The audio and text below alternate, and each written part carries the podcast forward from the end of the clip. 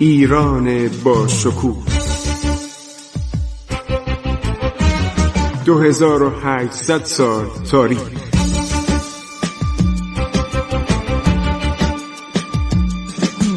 عبور از تاریخ.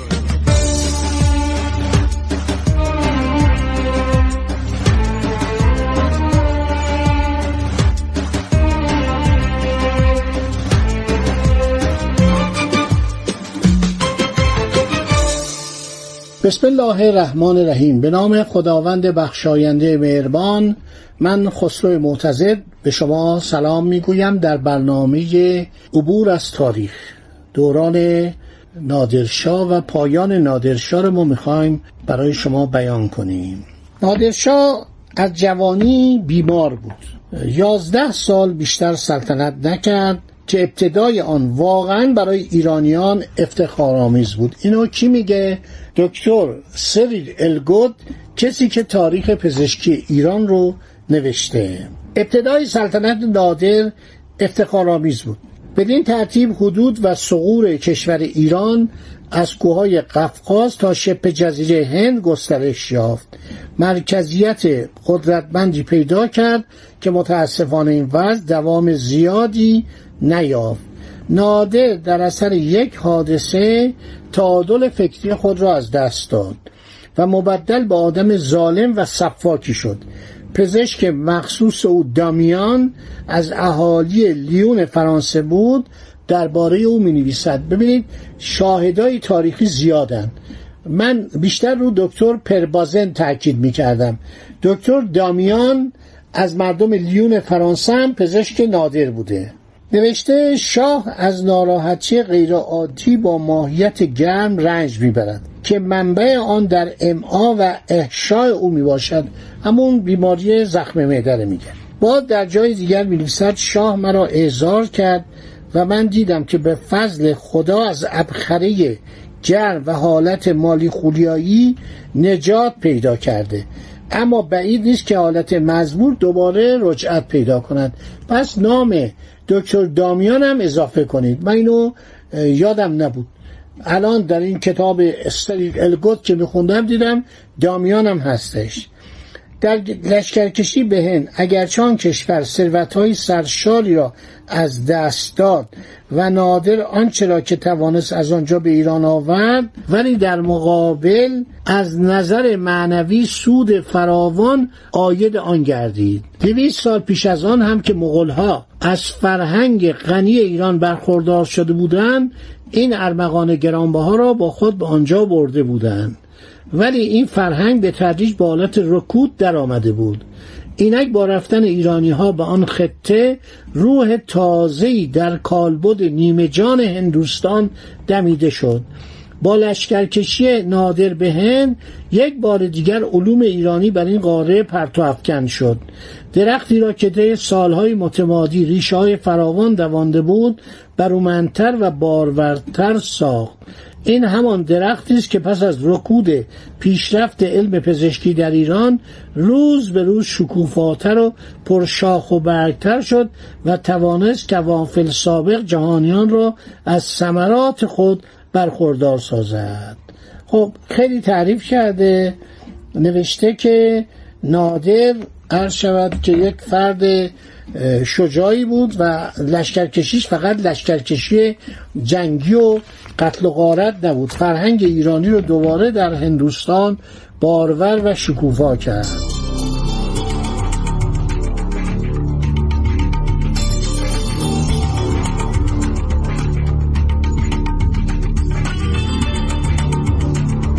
نوشته نادر در اواخر عمر خودش مردم ایران را به سطوح درآورده بود. شایعات که در آن ایام در بین مردم ایران رواج داشت خب این آقای سریدلگود از کجا می‌دونه؟ از دفاتر کمپانی هند شرقی هلند. در دفتر وقایع شرکت منعکس شده است. در آن موقع کم کم گفته می‌شد نادر می‌خواهد تمام آثار باقی مانده از سلسله قبل را از بین ببرد. دستور داده است تمام ابنیه‌ای را که در زمان شاه عباس کبیر ساخته شده بود خراب کنند. پس از مراجعت او از هندوستان در سال 1739 همه جا از قتل عامها و باج و خراج های فراوانی که مطالبه می‌شد گفتگو به میان آمده بود. غنایمی را که نادر از هندوستان آورده بود در اندک مدتی خرج تفریح کرده و وقتی خزانه خالی شد از مردم ایران خواست تا مخارجش را تأمین کنند. اینو من به نظر من یک کمی شک دارم. برای که نادر وقتی برای عیاشی نداشت. بیشتر برای کارهای جنگی بود. میگه نادر پس از فتح هندوستان برای وصول مطالبات خشونت فراوان به کار برد. از سرهای مردم کل منارهای متعدد بنا نمودند. میرزا مهتی خان استرابادی در این مورد نوشته مردم از ظلم و جور او به کارها پناه بردند. میرزا مهتی خان منشیش بوده خیلی مرتوجهش بوده بعد از اونم مدتها زنده مونده و کتاب نوشته. و در کتاب خودش خیلی از ظلم و جنایت نادر توصیف کرده که این کارا رو می‌کرد و همین بود که مردم به جان آمده بودن. این کسی بود که نادر اینو به مقام بالا تقریبا یعنی وزارت فرهنگ رسونده بود. همه کاره نادر بود و بعد ببینید چقدر ازش بد گفته. هر شود که اوایل کار رو به او چنان در مردم یعنی وحشت او جای داشت که هرگز کسی جرأت نمی‌کرد اقدامی بکند. وی عملا هر نوع مخالفتی را به سهولت سرکوب می‌کرد. در دفتر وقایع شرکت هند شرقی می‌خوانیم 8 اکتبر 1742 شخصی با شطور وارد شهر شد و ادعا کرد که نامش شاه اسماعیل و آخرین فرد خاندان سلطنتی می باشد در حوالی شهر ادهی را به دور خود جمع کرد. نیروهای دولتی خیلی زود بر او فاقه آمدند و جزای این ادعایی را با درآوردن چشمایش و اعدام طرفدارانش دادند. سپس او را به قله هرمز بردن و زندانی کردند و این آخرین کوششی بود که علیه نادرشاه در ایران به عمل آمد. این گزارش از بندر عباسه. در سوی قصدی که بر علیه جان نادرشاه به عمل آمد چنین قلمداد شد که پسرش رضا قلی میرزا مسبب آن بوده. همون مسئله میرزا اکبر مصطفی و خواهرش که زن نادر بوده. صحت یا سقم این ادعا هرگز ثابت نشد. به نظر کشیش بازن پزشک فرانسوی نادرشاه و دکتر لرخ طبیب آلمانی که در هیئت سیاسی روسیه انجام وظیفه می‌کرد رضا قلی میرزا بیگناه بود. مسلم آن است که وی تماسب دوم پادشاه سابق را در زمانی که نادر به فتح دهلی اشتغال داشت به قرد رسانده بود. در این مورد هم عده از مورخین معتقدند که او این کار را به دستور پدرش انجام داد. سپس خود را در وضعی شبیه به سلطنت در خراسان قرار داد. در مورد کور کردن رضا میرزا در دفتر وقایع روزانه شرکت هند شرقی انگلیس آورده شده است. 24 ژانویه 1743 رئیس هیئت نمایندگی نامه از مترجم خود که در اصفهان است دریافت داشت. رئیس هیئت نمایندگی در بندر عباس بود. در آن از مجازات عجیب رضا خان مطالبی نوشته است. همان پسری که در زمان لشکرکشی نادر به هند به نیابت سلطنت در ایران مانده بود. در این نامه نوشته شده که به دستور نادر چشمای او را درآوردند و پاهایش را بریدند. یعنی پی پاشو بریدن من اینو شک دارم. زیرا اولا متهم بود شاه تماس را که نادر او را شاه ایران می‌دانست به قتل سانده و در ثانی می‌گویند که قصد جان خود نادر را کرده بود.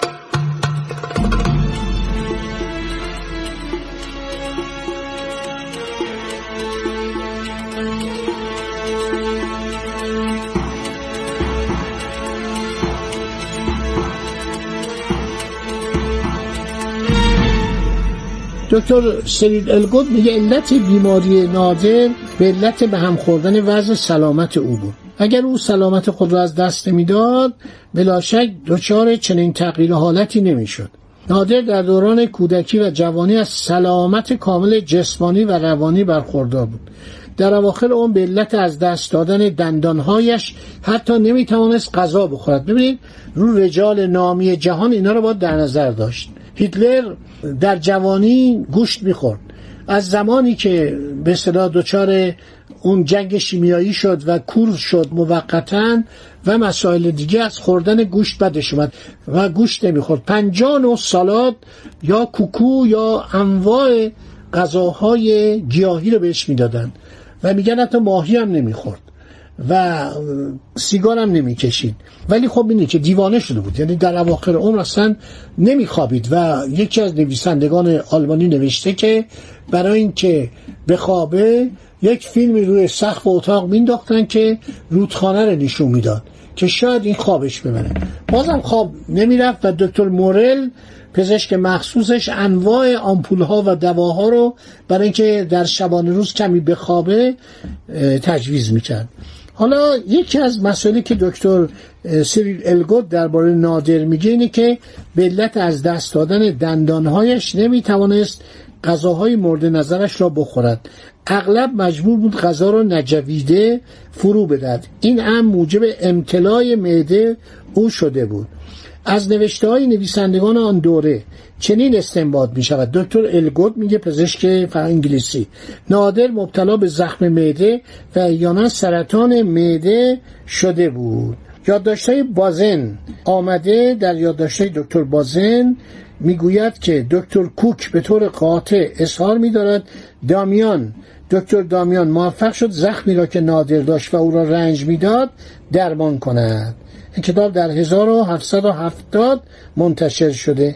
این همون کتابیه که دکتر حریری در قرن بیستم در حدود 1948 49 در پاریس پیدا کرد و ترجمهش کرد و من خیلی دنبال این کتاب میگردم. شبی هم که کشته شده نادر دکتر بازن در مجاورت او در یک خیمه ای در عرض شود که قوچان زندگی می‌کرده. خوابیده بوده که صبح خبر قتل نادر رو بهش دادن.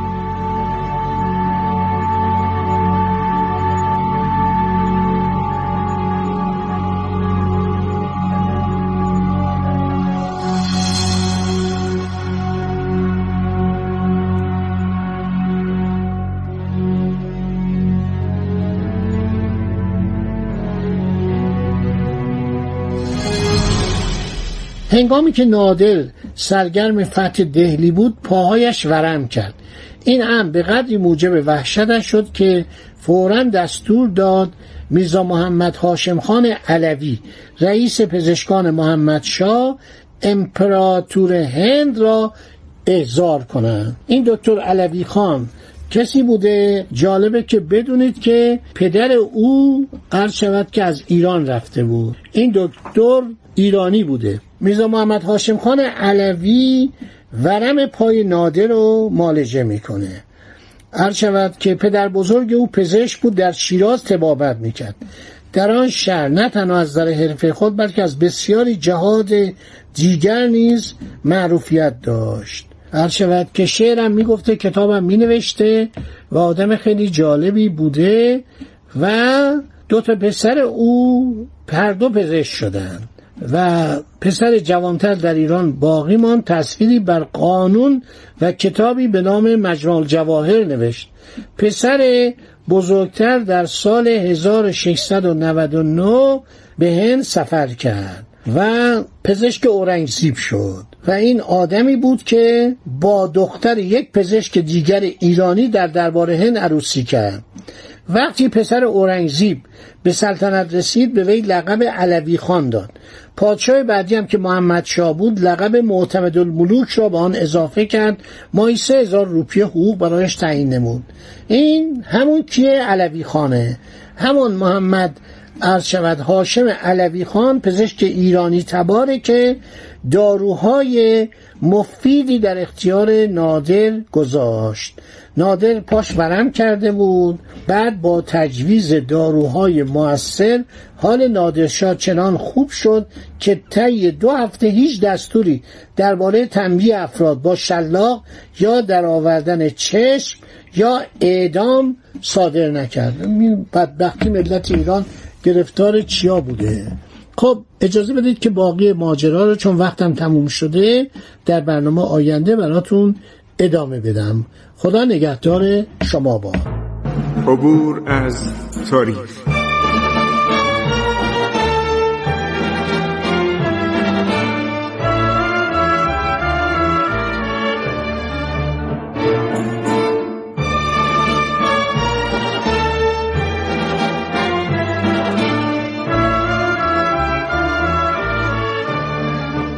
ایران با شکوه.